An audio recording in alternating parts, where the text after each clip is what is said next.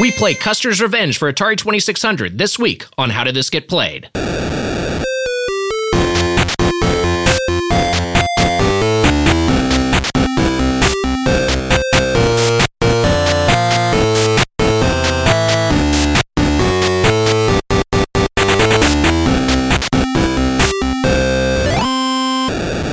Welcome to How Did This Get Played, the show where we discuss the worst and weirdest video games of all time. I'm Nick Weiger alongside Heather Ann Campbell. Hi, I'm Heather Ann Campbell. I'm beside Matt Apodaca. Hello, everyone. Ah, hello everyone. Every week, rolling in. Taking the nation by storm. People love it. I can already hear them saying it back to me. So this is crazy. Someone got a "Hello Everyone" brand on social media. I saw that. Um, Yeah. And uh, th- hey, that's just that's that's the kind of affection people have for that catchphrase. People love it. They're saying it's the best catchphrase of all time. I've heard that. uh, So you know what? Incident, in, interestingly, someone got a tattoo that said "Hello Everyone" is the best catchphrase of all time. Yeah, so and that sentiment know- is widely shared. Oh, that was actually that was me. That was my tattoo. Reveal. yeah, that's your full chest. Yeah, it's uh, written uh, written in fire. There's a lot of skulls in it because I think it's real punk.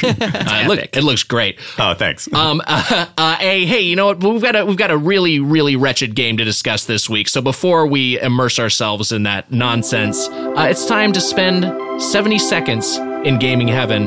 Heather, I'm going to yield my time to you because you have been playing Death Stranding. I have been playing Death Stranding, and let me tell you, it's fucking incredible. It's great. I have not been addicted to the mechanic in a game, the core mechanic in a game.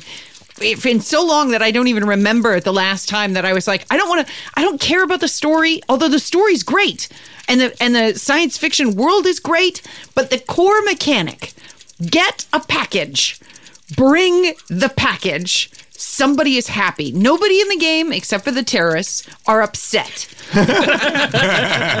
Everybody is so in, so grateful to see you, and you feel so much like you've accomplished something when you drag an almost impossible weight up a mountain to a, a, a lone prepper in the, in the woods, and you're like, "Here is your ceramics."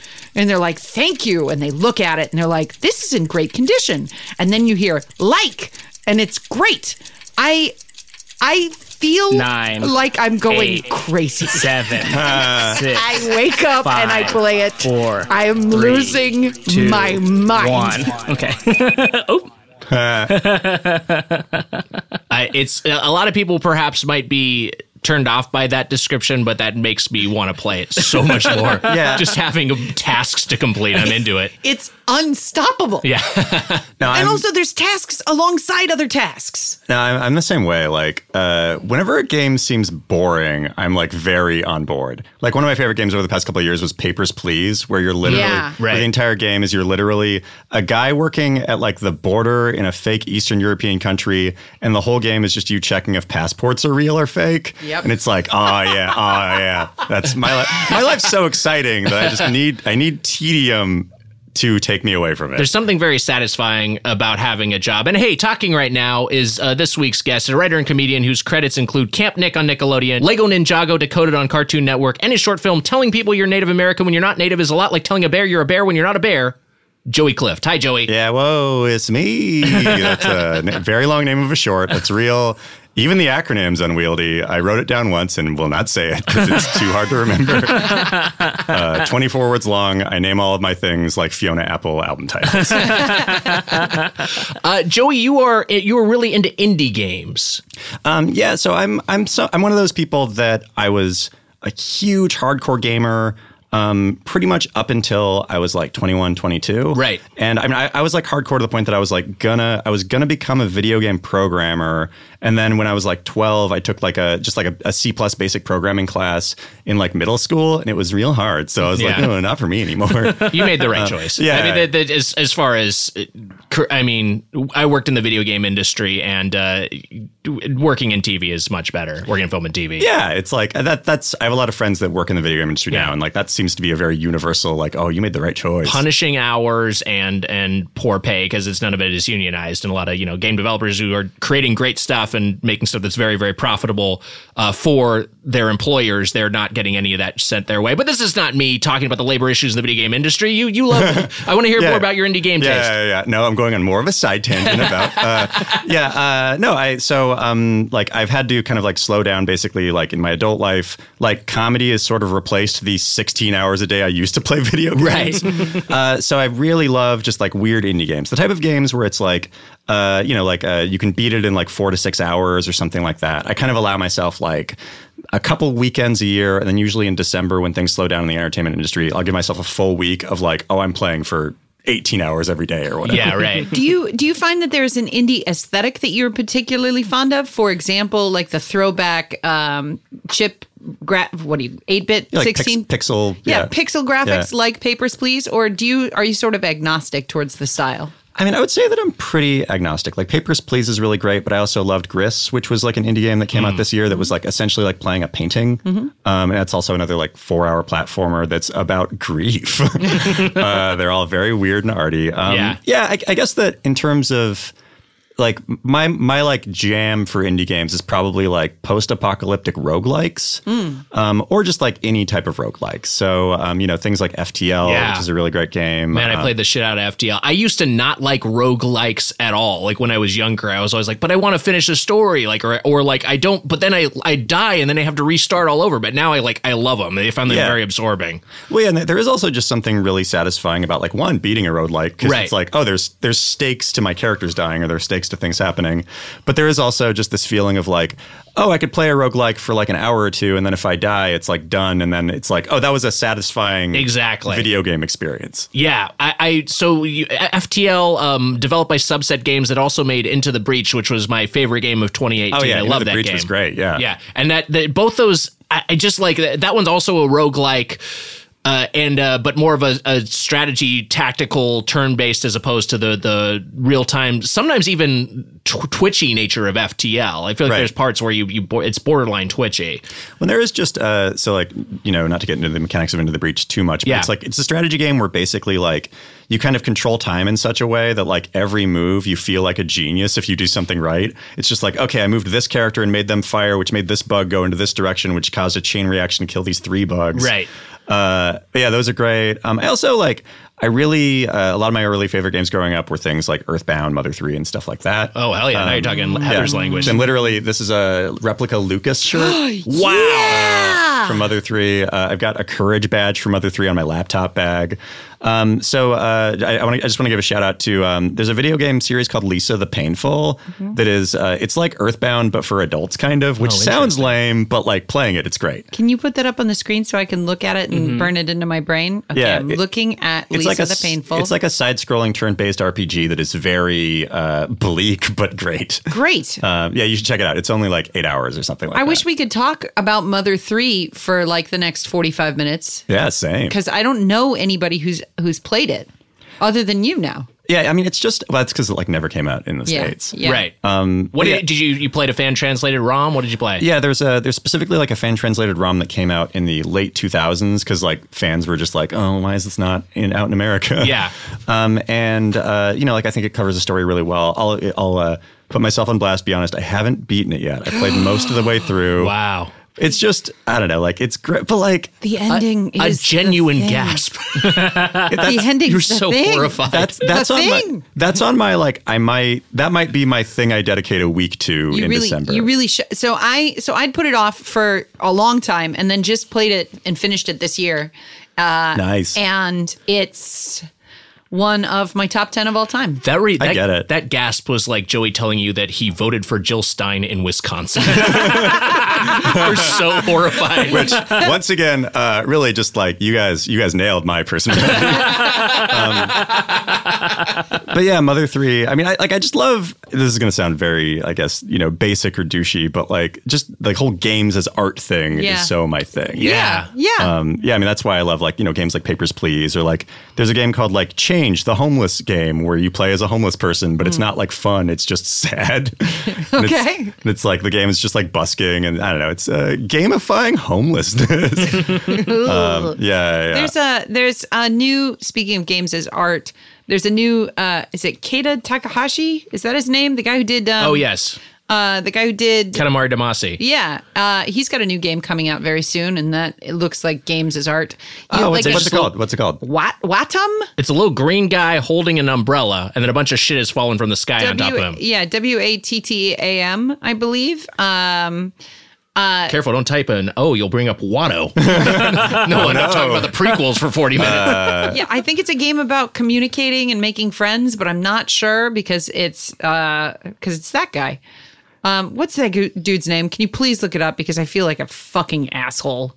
I feel like a jerk. I have two pieces of his art up on my wall. wow. Oh, nice. Yeah, Have you been to I Am 8 Bit ever? Yes, that's where I Oh, yeah, I yeah. met him. And Great. well, I didn't meet him. I was too scared to talk to him. I get that. my girlfriend talked to him though. Um, she said my girlfriend really likes your stuff.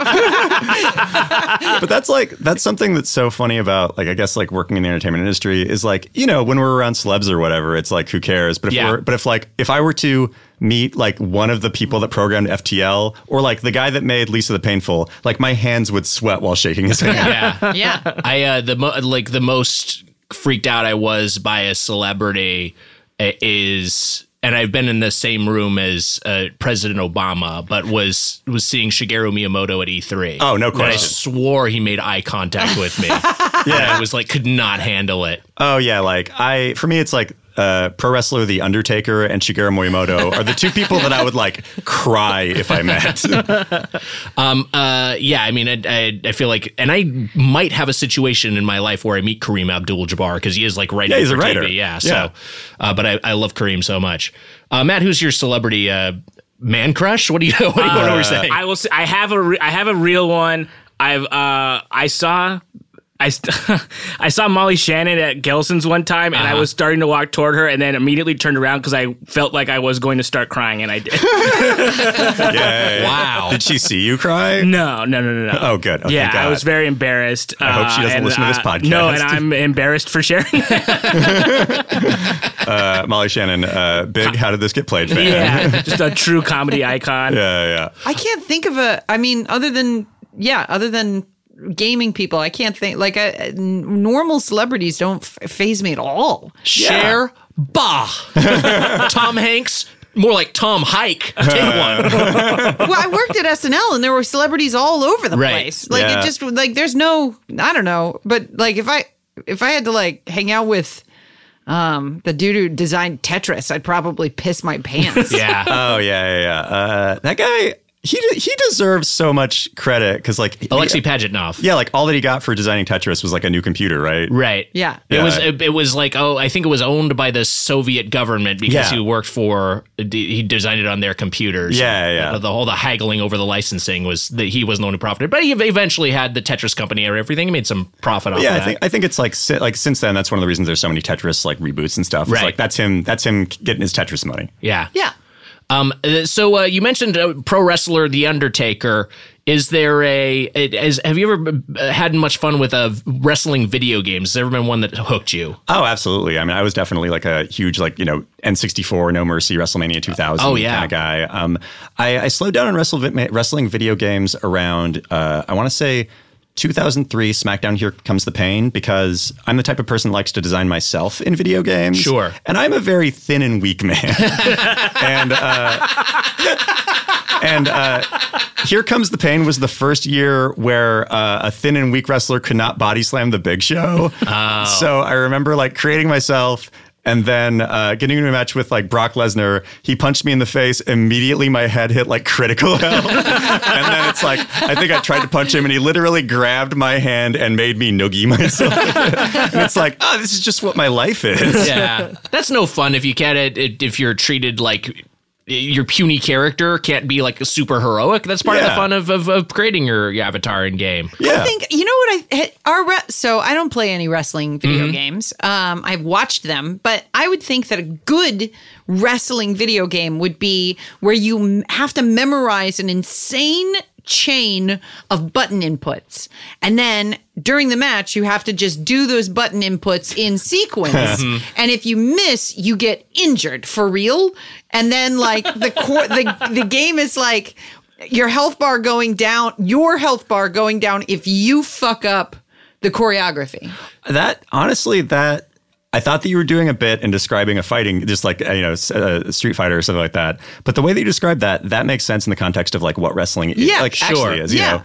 Um, yeah, and there could be opportunities where it's like if you botch, then like the sequence changes a bunch, and you have to really quickly like work on the fly to change it. Yeah. Right. Um, yeah, yeah, yeah. Uh, that it's, would be great. it's more about working through the the sort of loose choreography. Uh, they, I do know that, that some of the wrestling styles and, and you know I'm uh, not speaking certainly not speaking from expertise. It's just hearsay, but like like some of the there is some. A a good amount of improv slash us putting it up, putting it together on their feet. Yeah. But there are a lot of beats that are like scripted in advance. Yeah. yeah. That, that's that is an issue because a lot of wrestling games are more like fighting games. Yeah. Yeah. As opposed to what wrestling uh, like like we're trying to get a good performance out of it. Yeah, if you watch a good wrestling match, you're what you're experiencing is an extraordinary level of of choreography, communication, improvisation, Mm-hmm. and the sort of energy of the selling of the thing. Right. Like that's what you're enjoying is the theater. And it's a shame that there aren't games that uh, like demonstrate that theater to the player. I mean, there are there are a few modes in. I mean, it hasn't been a little bit. It, it's been a little while for the SmackDown games, but there are wrestling games that focus less on you know like the the fighting game aspect of it, and more on the like you're managing a TV show. Oh yeah. So that's situations where it's like you know it doesn't necessarily matter who's champion. It matters if like these two wrestlers put on a good match and that had a good rating or Great. whatever. Great. How did Dave Meltzer react to this? Oh, oh, that's the question I want to know. uh, Dave Meltzer, uh, pro wrestling journalist that only uh, nerds like me and Nick uh, know about or care about, but we care so much about him. I know who uh, Meltz- Meltzler is. Metzler? Metzler? yeah, it's What's name, his whatever. name? Yeah, yeah. I know who that guy is. um, so let's uh, with this this week we're talking about an Atari Twenty Six Hundred game, and before we get into this particular depraved piece of software, I want to talk about the tw- Atari Twenty Six Hundred a little bit more generally. My grandparents had an Atari Twenty Six Hundred specifically for entertaining grandkids, and as I was ta- was like researching this game and and the associated era, I was like reminded just how much the Atari Twenty Six Hundred just like fucking sucked as a system. Yeah. Some of these games were so fucking bad. Oh, yeah. Yeah. They just they were just like awful stripped down ports. The most playable of them were like Centipede Missile Command, but like the Pac-Man port, the Donkey Kong port were just like execrable. Pa- Pac-Man port. Can you pull up like an audio clip of it? What was great about the Pac-Man port because I had a uh, neighbor down the street who had one in their uh, in their den or Yes. whatever, and it it the sound of the Pac-Man port is horrible. I'm Right. very excited like to hear this. boink boink boink. That looks that looks like somebody threw up onto a TV. Okay, here we It's go. just a it's just a blue grid with a, a puke brown background. Uh, it takes place in the year 1915, so it's a World War One simulator. Uh, those are the ghosts of uh, Belgian soldiers. Yikes! God, Jesus Christ. That's crazy because like the real Pac-Man sounds are so pleasant and fun. Yeah, Yeah, this fucking sucks.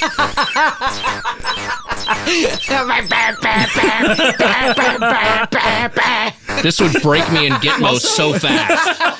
Also, like, how, how are you supposed to track what the ghosts are? They just literally blink in and out like the ring. Yeah. It's basically unplayable because they couldn't display all these sprites and they couldn't they couldn't animate these sprites on screen at the same time. Yeah. So the the the ghosts are just erratically flashing across the game board. Yeah, it fucking sucked. It's an I awful hate port. that. It's so bad. And and that game retailed for sixty dollars. you spent sixty dollars in nineteen eighty two money to play that piece of shit. I, I feel like I'm similar to you guys in that like I I never owned my own Atari 2600. It was definitely something that was like at my grandparents' Mm-hmm. house that like you know we would like dust off every once in a while, and it's I never had like fun playing an Atari 600 game. No, Yeah. because I had a Nintendo at home, and Nintendo was great. And I eventually learned, Yeah. and it took my dumb little kid brain like two years to realize I could just bring my Nintendo to my grandma's house. When I Wait, was we can staying do there. that? Yeah.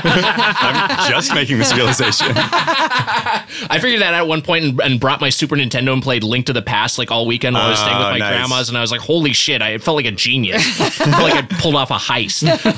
Because yeah, the game I remember, uh, pole position was kind of playable. That was the the racing game. Um, Empire Strikes Back. I remember I was so I like I loved Empire Strikes Back. The Empire Strikes Back game. I don't know if we want to bring up an image of this, Matt, and maybe we could post some of these on on social media. But that game just again, you're just doing the the speed the uh, the snow level. Uh, and Yeah, I uh, remember this. yeah, and it's kind of playable, but it also just looks like complete dog shit. It looks so bad. I, I don't know how many. I don't know the exact specs of the Atari Twenty Six Hundred, but it feels like the resolution of the screen was like eighty by eighty pixels. It's got. I mean the the color on that the the Empire Strikes Back game is is a really nice palette. yes, Um, But that was it. Like it was unrec- nearly unrecognizable. Other than that, it looked like you were uh, flying a mosquito at a long-legged dog. that's something that's so interesting to me about like specifically like Atari games or like I guess I would say pre Nintendo is Yes. like the cover art had to be so detailed because it was the only way you could have any idea what the fuck was going on. it's almost like the older the games are, the more they relied on your imagination. Oh yeah. And so our mem the, I think the thing about our nostalgia for a lot of these old games is like we really do remember them as good Yes. looking. And they're not good looking. No. But it was because you were filling in so much of it with your brain. Um, that's absolutely true, and and and also the, the Atari Twenty Six Hundred for people who would, who never had this system or too young had a little joystick with a little. It was just like a stiff joystick with I think one button, maybe two buttons. Yeah. Um, and uh, so it was just uh, versus a gamepad, it was it was such a step down, and even versus an arcade uh, joystick, it was just so bad. It was so uh, such a poor control mechanism. It had wood paneling. yes, yeah. Yeah. Yeah, it was like it was the you know the styling of a of a 1977 Chevy Se- Sebring. I don't know. Right. I don't know why. Uh, the you so Matt has pulled up the Atari Twenty Six Hundred on our uh, computer, and there are some for sale, and one of them is retailing for seven thousand five hundred dollars, which I'm guessing is just today's money. But that the retail price of the original, just adjusted for inflation. Yeah, yeah, that makes sense. Also, oh, I should go to my grandmother's house and uh, ask if I can. Uh, her grandson can have her Atari. My guess is this is like Mitten Box. Uh, That's the only way I Yeah, could that see that being be that it. valuable because there was such a surplus of these produced at the time. Um, uh, yeah, the, the the Atari Twenty Six Hundred as a system was. Uh, uh, was was pretty bad. I mean, it was the early days of of game of home gaming, uh, but you know there was such a huge gulf between what was at the arcade and what was uh, available for console Right. um, in terms of technology. Um, and we're talking about one of the worst, I think probably the worst, both in terms of subject matter and gameplay, uh, video uh, video game that was developed for the Atari 2600, and it came just at the end, on the tail end of Atari 2600's reign over the industry. Basically, right after this game released, we w- the video game crash of 1983 happened, and the entire industry lost like you know 90 percent of its value, and really didn't recover until the domestic release of the Nintendo Entertainment System a couple years later.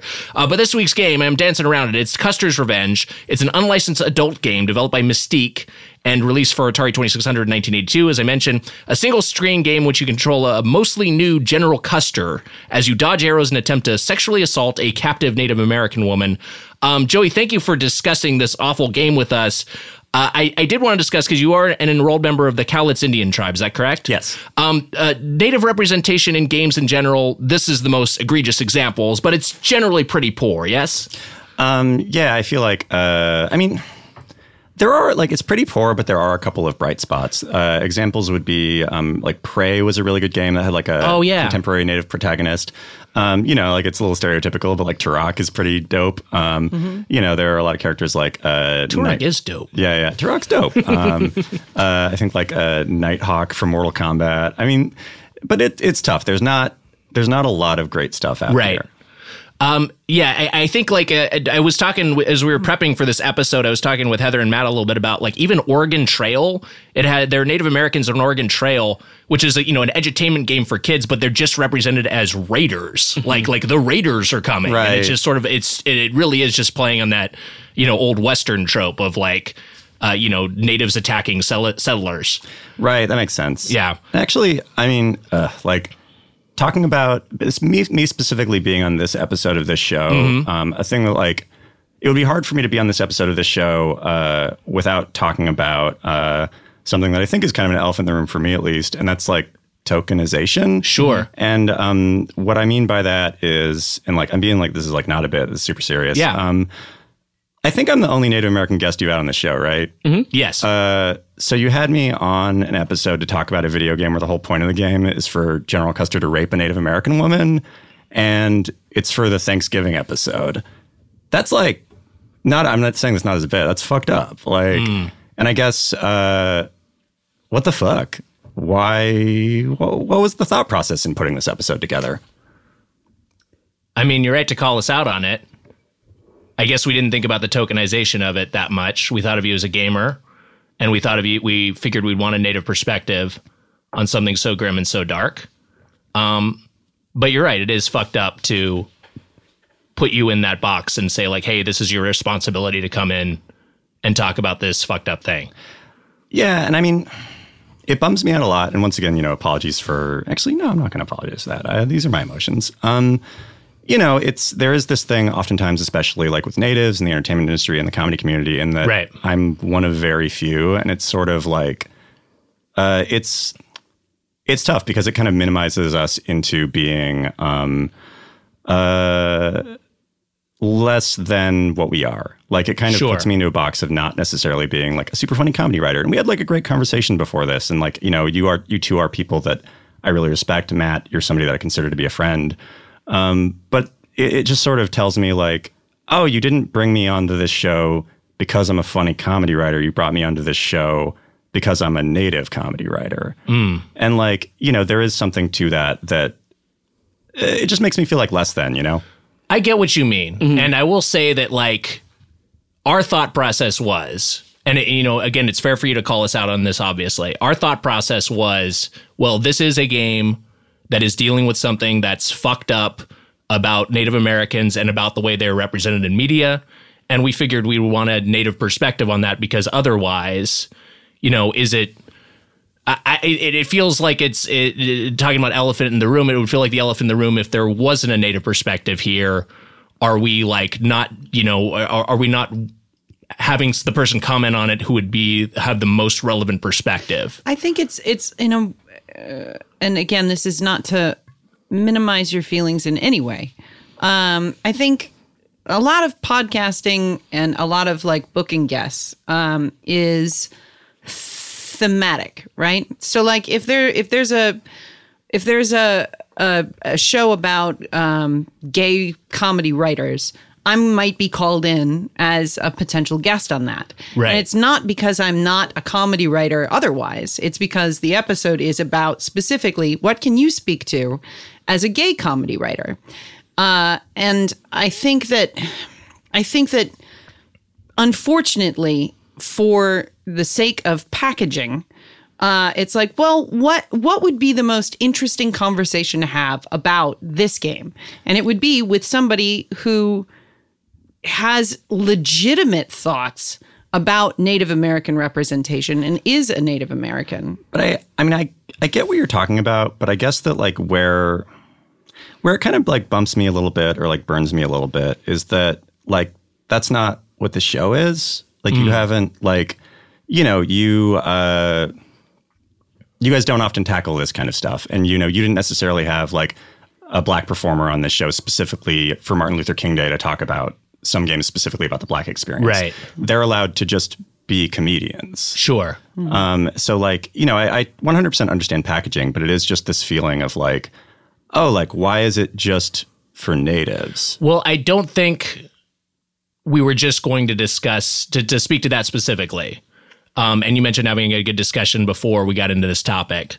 Our idea wasn't like, hey, we're going to talk exclusively about Custer's Revenge. Like, we wanted to get to know you as a gamer and you're you're in, you know, uh, beyond and like like like like have you uh, your perspective as a as a comedy writer beyond just the native perspective on this particular game. But let, let me ask you this: Is this like like what do you think is the way to address a game like Custer's Revenge? Is that a thing like like hey, let's just not cover this? Is that like hey, let's not have a native guest for this? Or is, is you're specifically talking about the combo of you being on the show for the first time and having to deal with a game that is so offensive towards your culture? I mean, I guess that it's um, for me. It's it's a combo of uh,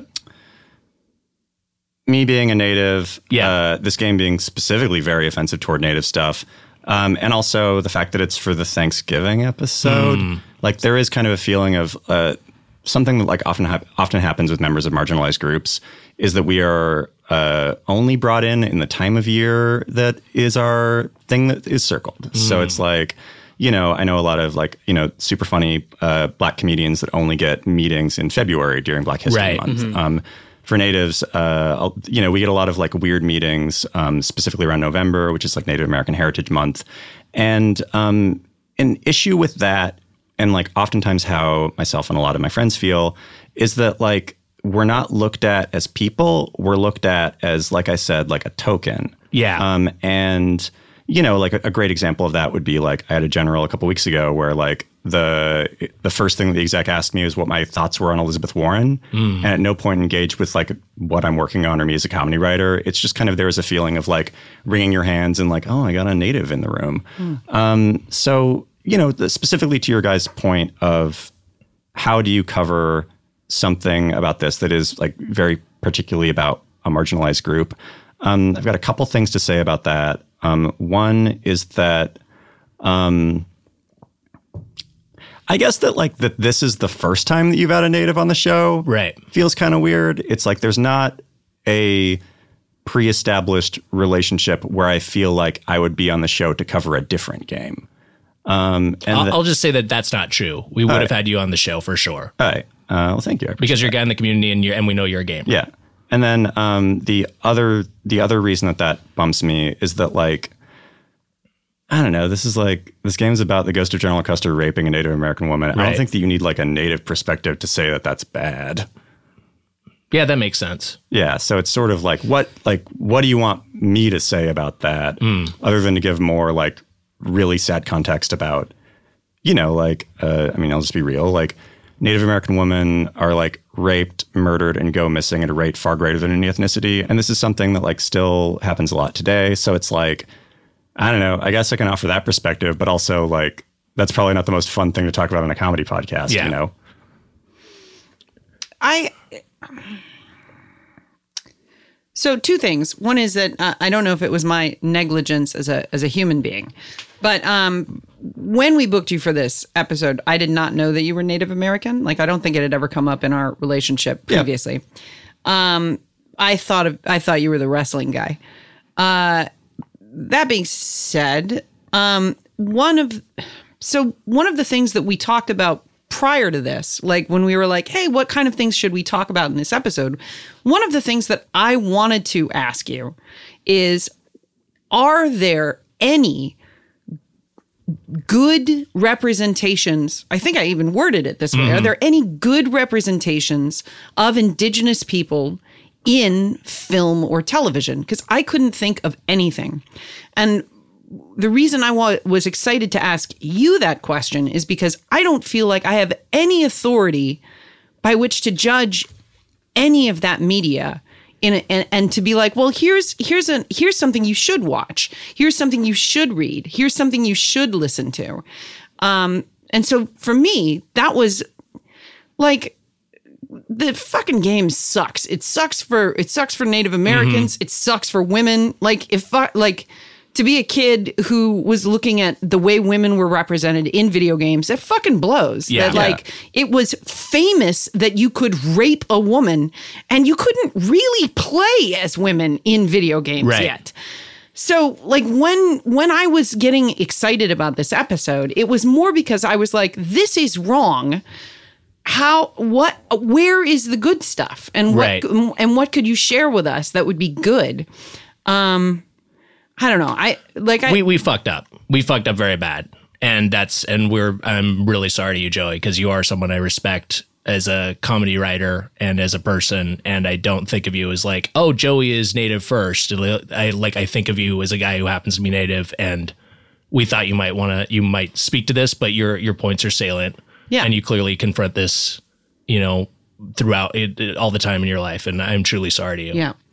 Um, well, I mean, I I appreciate that apology, and you know, I mean, like, I just want you guys to know that like this isn't. I'm not like Mr. Call Out, Right. Like, I think that you know, in the time that you guys have known me, I'm I'm a pretty mellow dude. Um, but like, this was just one of those situations where it's like I get emailed, especially now that I'm like, you know, like I've, I'm an enrolled member of a tribe. I grew up on a reservation. Like I've Right. been native my whole life. It's just that like that didn't necessarily intersect with things that I did in comedy up until probably in the past two years or so. So now I'm getting a lot of like, you know, people reach out to me for stuff similar to this. And um, usually I uh, ignore those emails, Right. or I, uh, you know, I'll text one of my native friends about like, oh, this uh, this production company sucks. Don't meet with them or whatever. Whereas this felt like a situation where, you know, like I said, because like I know all of you, it like burned a little bit more, and then. I also um, talked to a lot of our mutual friends over the past week about this, about how exactly to go about this, and all of them said uh, that you would engage in the conversation. And I think that this is one of those things where it's like, you know, l- like you said, there's not a ton of great native representation on TV Right. or in podcasting. So, um, like, this is a conversation that if I were to just go on the show and be like, hey, Thanksgiving episode, whoa, Custer's Revenge is bad, it's like, what does that do for, like, you know, like a native kid who's like, I want to talk about other stuff. Sure. Um, so I thought that this would be a useful conversation to have publicly. I mean, it's definitely useful. yeah, I will say it's ironic that uh, we've kind of created the Custer's Revenge of podcast episodes and Yeah, yeah, yeah, I was about so offensively booking you for this. yeah, yeah. I was, uh, yeah, I was about to say, uh, you really pulled a Custer's revenge on this.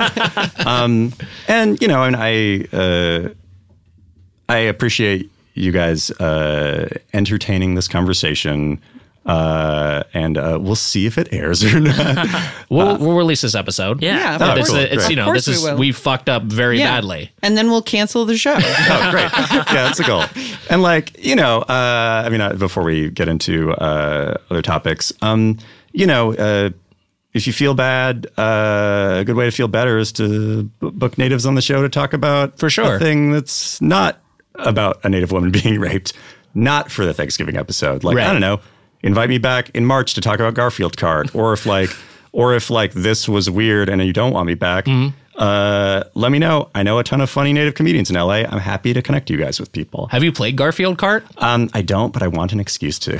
I do want to play Garfield Kart. I don't know a Garfield Kart. It's it's Mario Kart with Garfield. oh, yeah, it's uh, apparently very bad. Um, It looks like ex- uh, like extreme like total shit. yeah, yeah, But Jim Davis, I think, approved it, and Yeah. like he would never steer me wrong.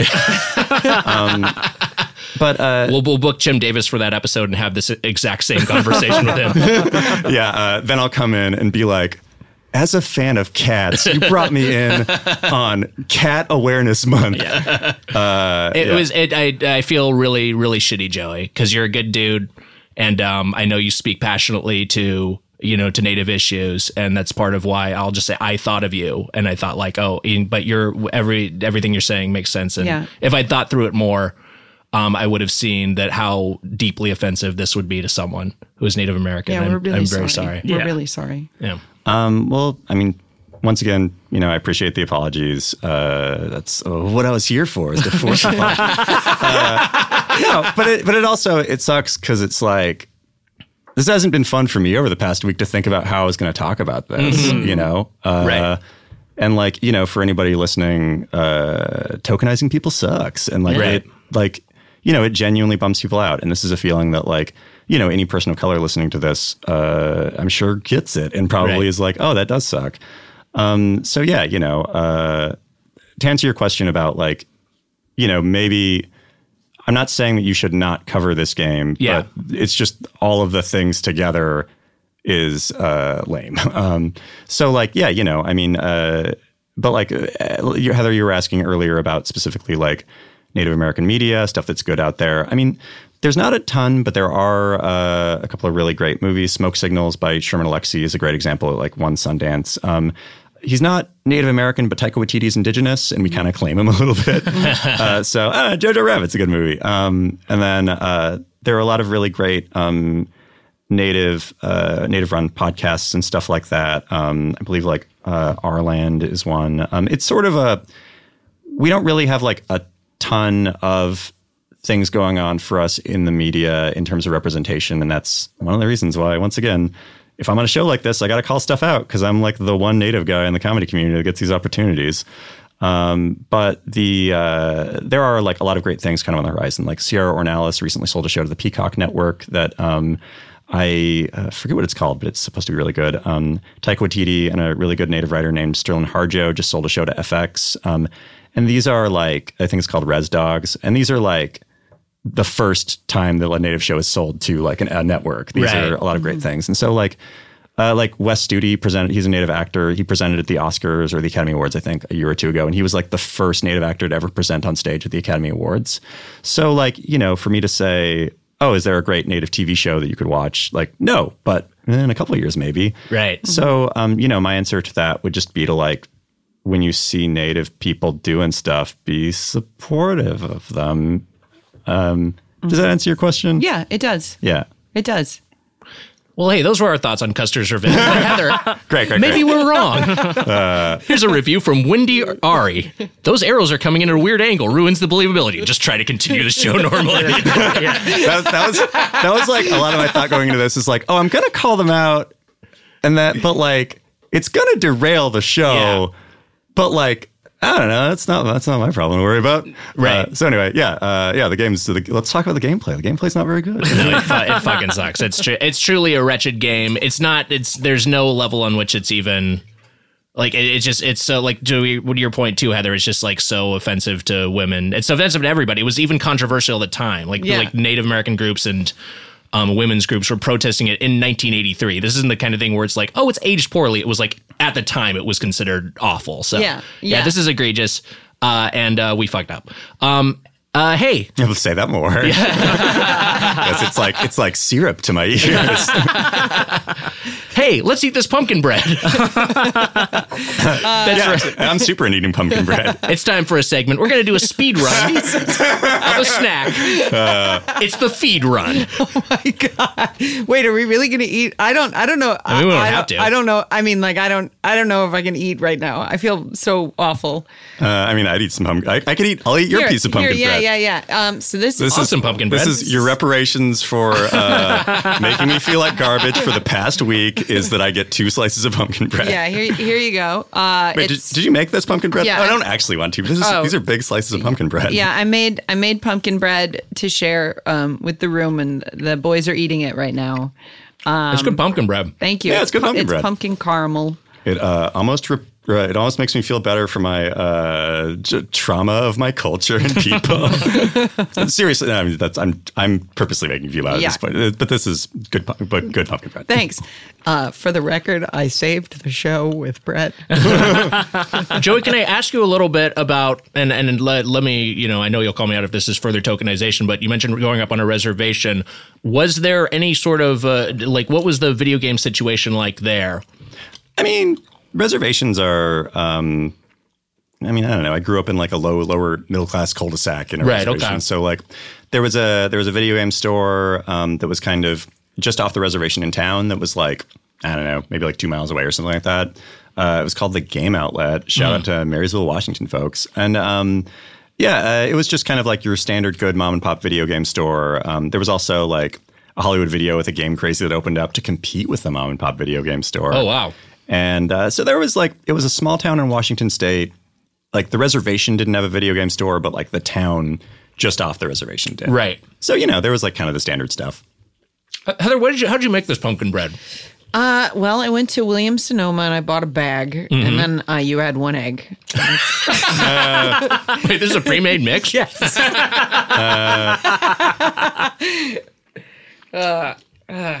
um, but also, I didn't expect to be uh, to answer that question, so uh, or be asked it. So. Oh, sorry. No, no, I, I, mean, think you prepare something fresh. People will sometimes ask, like, oh, what's the what- recipe or something. Yeah, no, it's no recipe. It's just it's just a, a full blown pre made mix. I've had some success with.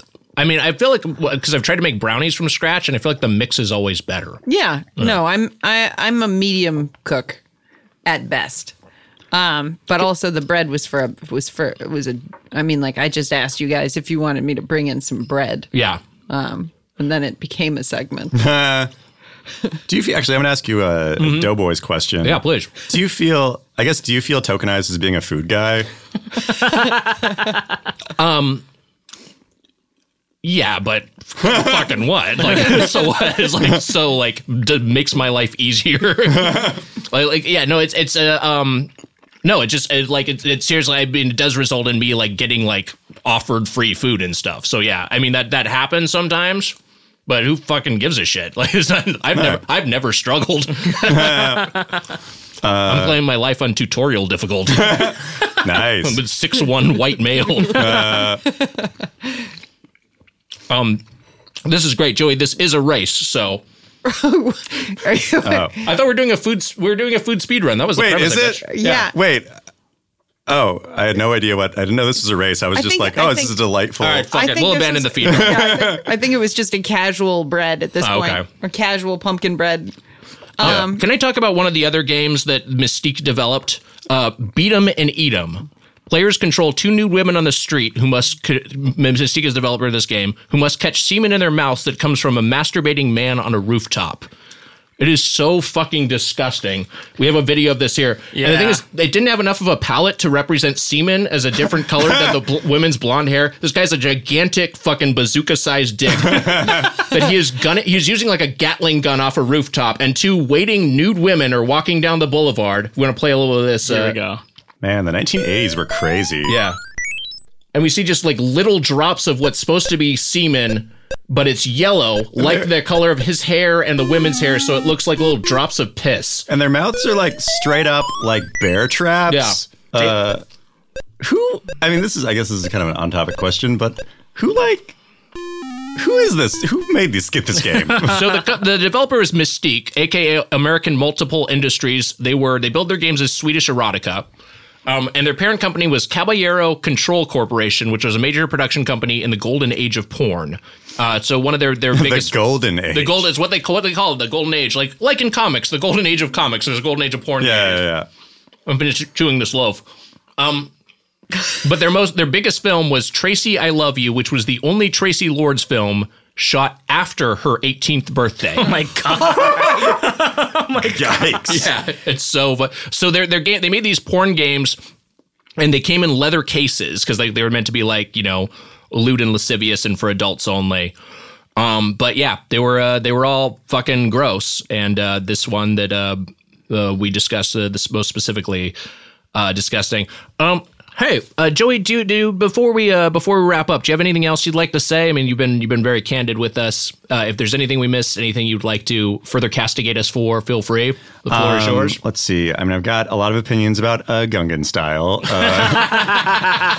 uh, yeah, uh, Heather. Uh, let's see. Uh, your midnight show run. It was good. You're good. Uh, uh, Matt, let me tell you about the Weezer podcast. Okay. As a fan of Weezer, Oh, it's bad. yeah, yeah, it's good. I like that podcast. thank you. Um, but uh, no, I mean, I guess. Um, let's see. Any additional things to say? We're not going to review the game. Um, Would you like to review the game? uh, yeah, ten out of ten. Huge swerve. yeah, yeah. Uh, you know, the subject matter horrible. The game real fun. uh, no, That, it's my bad. friends, is the prestige. yeah, yeah. yeah. Uh, no, I mean, uh, uh, thank you for being open to have a conversation about this. Uh, I hope that uh, everybody listening to this uh, learn to not do this sort of thing. Yeah, right. yeah. also, a- this pumpkin bread is great. Oh, great. Thank you. I've certainly learned my lesson. I mean, I, I will never make do, do something culturally insensitive again. I mean, I, re- I feel, I, I've, I'll, I will feel bad about this for. Maybe the rest of my life. I mean, Uh, honestly, for the for the foreseeable future. Good. yeah, Good. yeah, absolutely. But uh, it is, it is like we've all been saying we're sorry, and you've been so cool to even take those apologies. The, this was a, uh, there was a, you know, it's tough because yeah, obviously, I consider you a friend. We all consider you a friend. This is like a a miss the mark, and it's like it feels bad to do this in general. It feels worse to do it because we know you and like we like Yeah. really like you. Uh, it feels bad no matter what, obviously. But um, I thank you for truly challenging us on the show uh, and making us realize the error our ways and truly issue a, the deepest and sincerest apology I can give you. I, I mean, Yeah. uh, I don't know. Next time you do a thing with me, make sure it's about goofs and Yeah. not uh, uh, being a horrible. I don't know. Like you guys have apologized a ton. I Yeah. get- you're sorry. I get it. Yeah. I, I think I'm about to do a bad joke, but I'm gonna I'm gonna swing for I it. will give anyway. you permission. Go for it. You are welcome on my Wind Talkers podcast at any time. You have a Wind Talkers podcast. yeah, we're on episode 700. Oh, great, great, great. Uh, thank you. I appreciate it. Great. Yeah. Nick is still housing Pumpkin Breath. I'm trying to win the feed run. uh, hey, if you have any questions or comments on this episode, hey, we'd love to hear your feedback at hdtgppod or hdtgppod at gmail.com. Um, Joey Clift, thank you so much. Yeah, thank you, you. For, for for talking with us. Thank you for um, I hope next time it's under more fun circumstances. Yeah. Yeah. Is there a place where people can see your short? yeah. Uh, yeah, just, I don't know. Follow me on Twitter uh, at Joeytainment. Um, my shorts probably tagged to the top of it. Other than that, it's on Vimeo. Or if you if you just Google telling people you're Native American when you're not Native is a lot like telling a bear you're a bear when you're not a bear. It'll be like the third video. that comes up. All right. Well, hey, that's this week's, this week's episode. Yep. Hey, All right. We'll see you next time. Bye. Bye. Bye.